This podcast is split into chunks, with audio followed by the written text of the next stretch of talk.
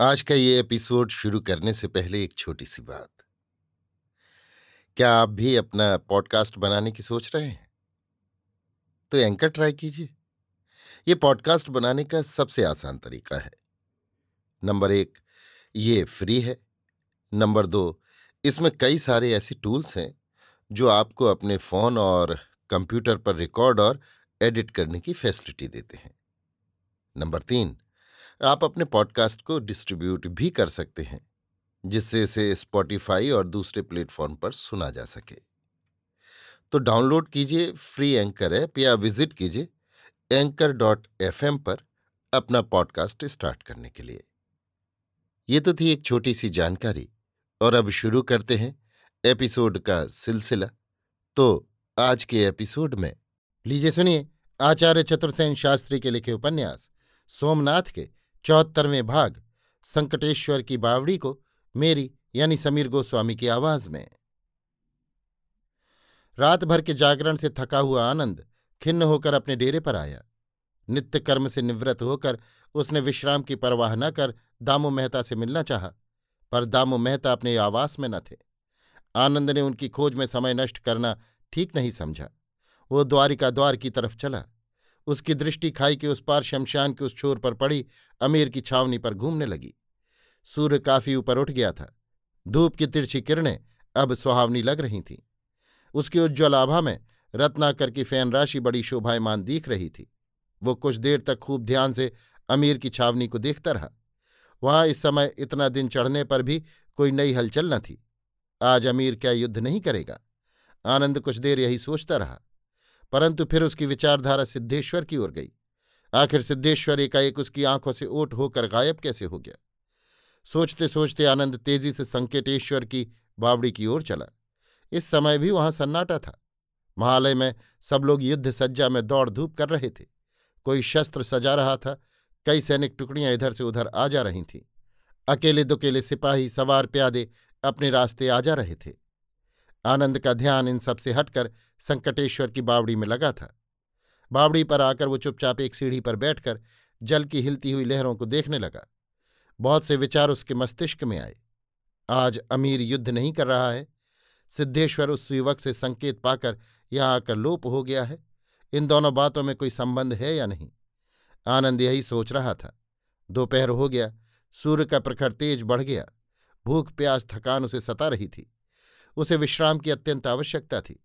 इसी समय उसे जल में कुछ हलचल प्रतीत हुई। क्षण भर ही में जल में से एक सिर निकला। ये देख आनंद बिजली की भांति फुर्ती से भूमि पर एक पत्थर के ठोके की आड़ में लेट गया। लेटे ही लेटे वो खिसक कर एक वृक्ष की आड़ में छिप गया। ये देखकर उसके आश्चर्य का ठिकाना न रहा कि सिद्धेश्वर जल से बाहर आ रहा है। वो जल से बाहर आकर भारी भारी डग रखता हुआ एक ओर को चला गया। आनंद का मन एक बार उसका पीछा करने का हुआ।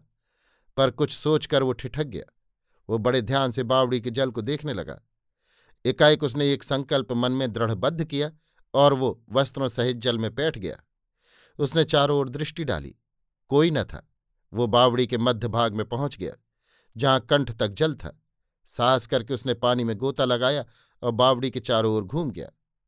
सांस फूल जाने से वो फिर बाहर आया। दूसरी बार और फिर तीसरी बार उसने गोता लगाया। इस बार उसे दीवार में एक छिद्र नज़र आया। छिद्र बहुत बड़ा था। चारों ओर टटोल कर वो उस छिद्र में घुस गया। घोर अंधकार था, परंतु उसे तुरंत ही मालूम हो गया कि वो एक सुरंग का द्वार है तथा सुरंग में ऊपर जाने के लिए सीढ़ियाँ बनी हुई हैं।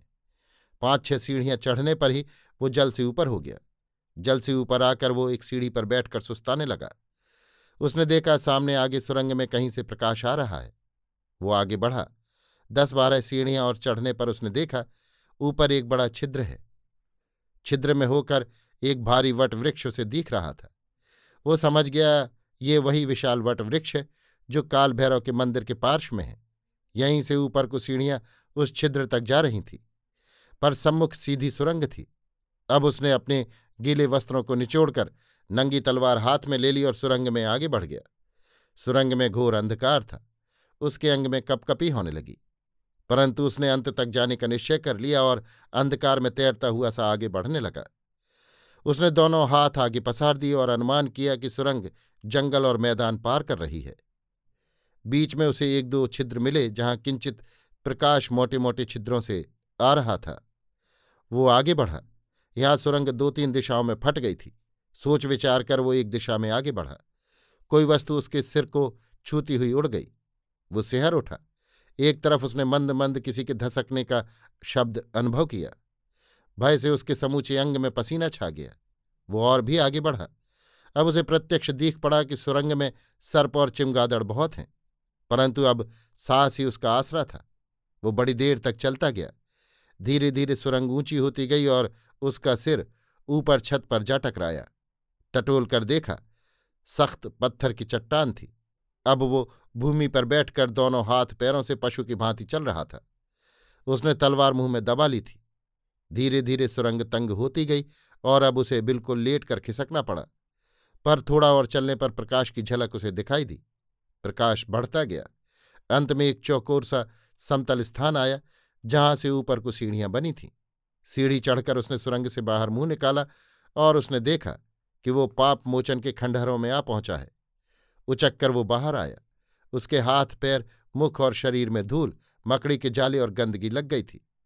उसने झटक कर वस्त्र साफ़ किए और चारों ओर दृष्टि फेरी। पापमोचन एक तीर्थ था, परंतु चिरकाल से वो खंडहर और वीरान पड़ा था। इधर लोगों का आना जाना नहीं था। दूर तक मोटे मोटे पत्थरों के टूटे फूटे मंदिर और मठ फैले पड़े थे। ये स्थान सोमनाथ पट्टन से बारह मील पर था। आनंद ने इसके संबंध में सुना तो था। परंतु उसने कभी ये स्थान देखा नहीं था। वो सावधानी से खंडहर में घूमने और ये देखने लगा कि वहाँ किसी मनुष्य का कोई गुप्त वास्तु नहीं है। खंडहर में घूमते घूमते वो जब उसके नैत्य कोण की दिशा में पहुँचा तो ये देखकर उसके भय और आश्चर्य का ठिकाना न रहा कि सामने ही गजनी के अमीर का लश्कर पड़ा है। उसे अपनी एका की स्थिति का भान हुआ और अब उसे ये समझने में देर न लगी कि सिद्धेश्वर इस गुप्त मार्ग से अमीर के पास मिलने आया था। उसकी मेधा शक्ति ने यह भी समझ लिया कि यदि इस गुप्त मार्ग का उपयोग सोमपट्टन में प्रविष्ट होने के लिए करे तो फिर पट्टन का निस्तार नहीं है। अब उसके मस्तिष्क में दो विचार आए। एक ये कि वो उसी मार्ग से जल्द से जल्द कोर्ट में लौट जाए। मेहता को सूचना दे दे और इस मार्ग पर चौकी पहरा रखवा दे। दूसरा ये कि थोड़ा और साहस करके अमीर की गतिविधि का अनुसंधान करे। बहुत सोच विचार कर उसने अमीर की छावनी की ओर रुख किया। परंतु इसी समय तुर्क सवारों ने उसे घेर लिया। आनंद ने हौसला बनाए रखा। उसने तलवार म्यान में रख ली और कहा, मैं शत्रु नहीं, मित्र हूँ। मुझे सुल्तान नामदार की सेवा में ले चलो। तुर्क सवार उसे बांधकर छावनी में ले गए। अभी आप सुन रहे थे आचार्य चतुर्सेन शास्त्री के लिखे उपन्यास, सोमनाथ के चौहत्तरवें भाग, संकटेश्वर की बावड़ी को, मेरी यानी समीर गोस्वामी की आवाज़ में।